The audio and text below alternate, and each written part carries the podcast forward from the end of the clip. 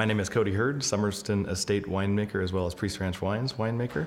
Today we're going to talk about mountain fruit versus valley fruit.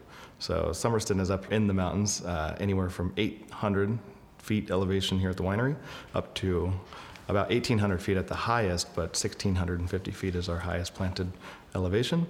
Um, some things that mountain fruit produces uh, differently from valley fruit is small little berries, and you typically get well drained soils up here. So that small grape kind of has a different skin to juice ratio from uh, what you would get down in the valley with a large grape, right? So you've got a lot more skin um, in relation to the juice that's inside the grape. So with that, you get much higher intensity wines. They can be a little bit more tannic, but we work hard to remedy those tannins.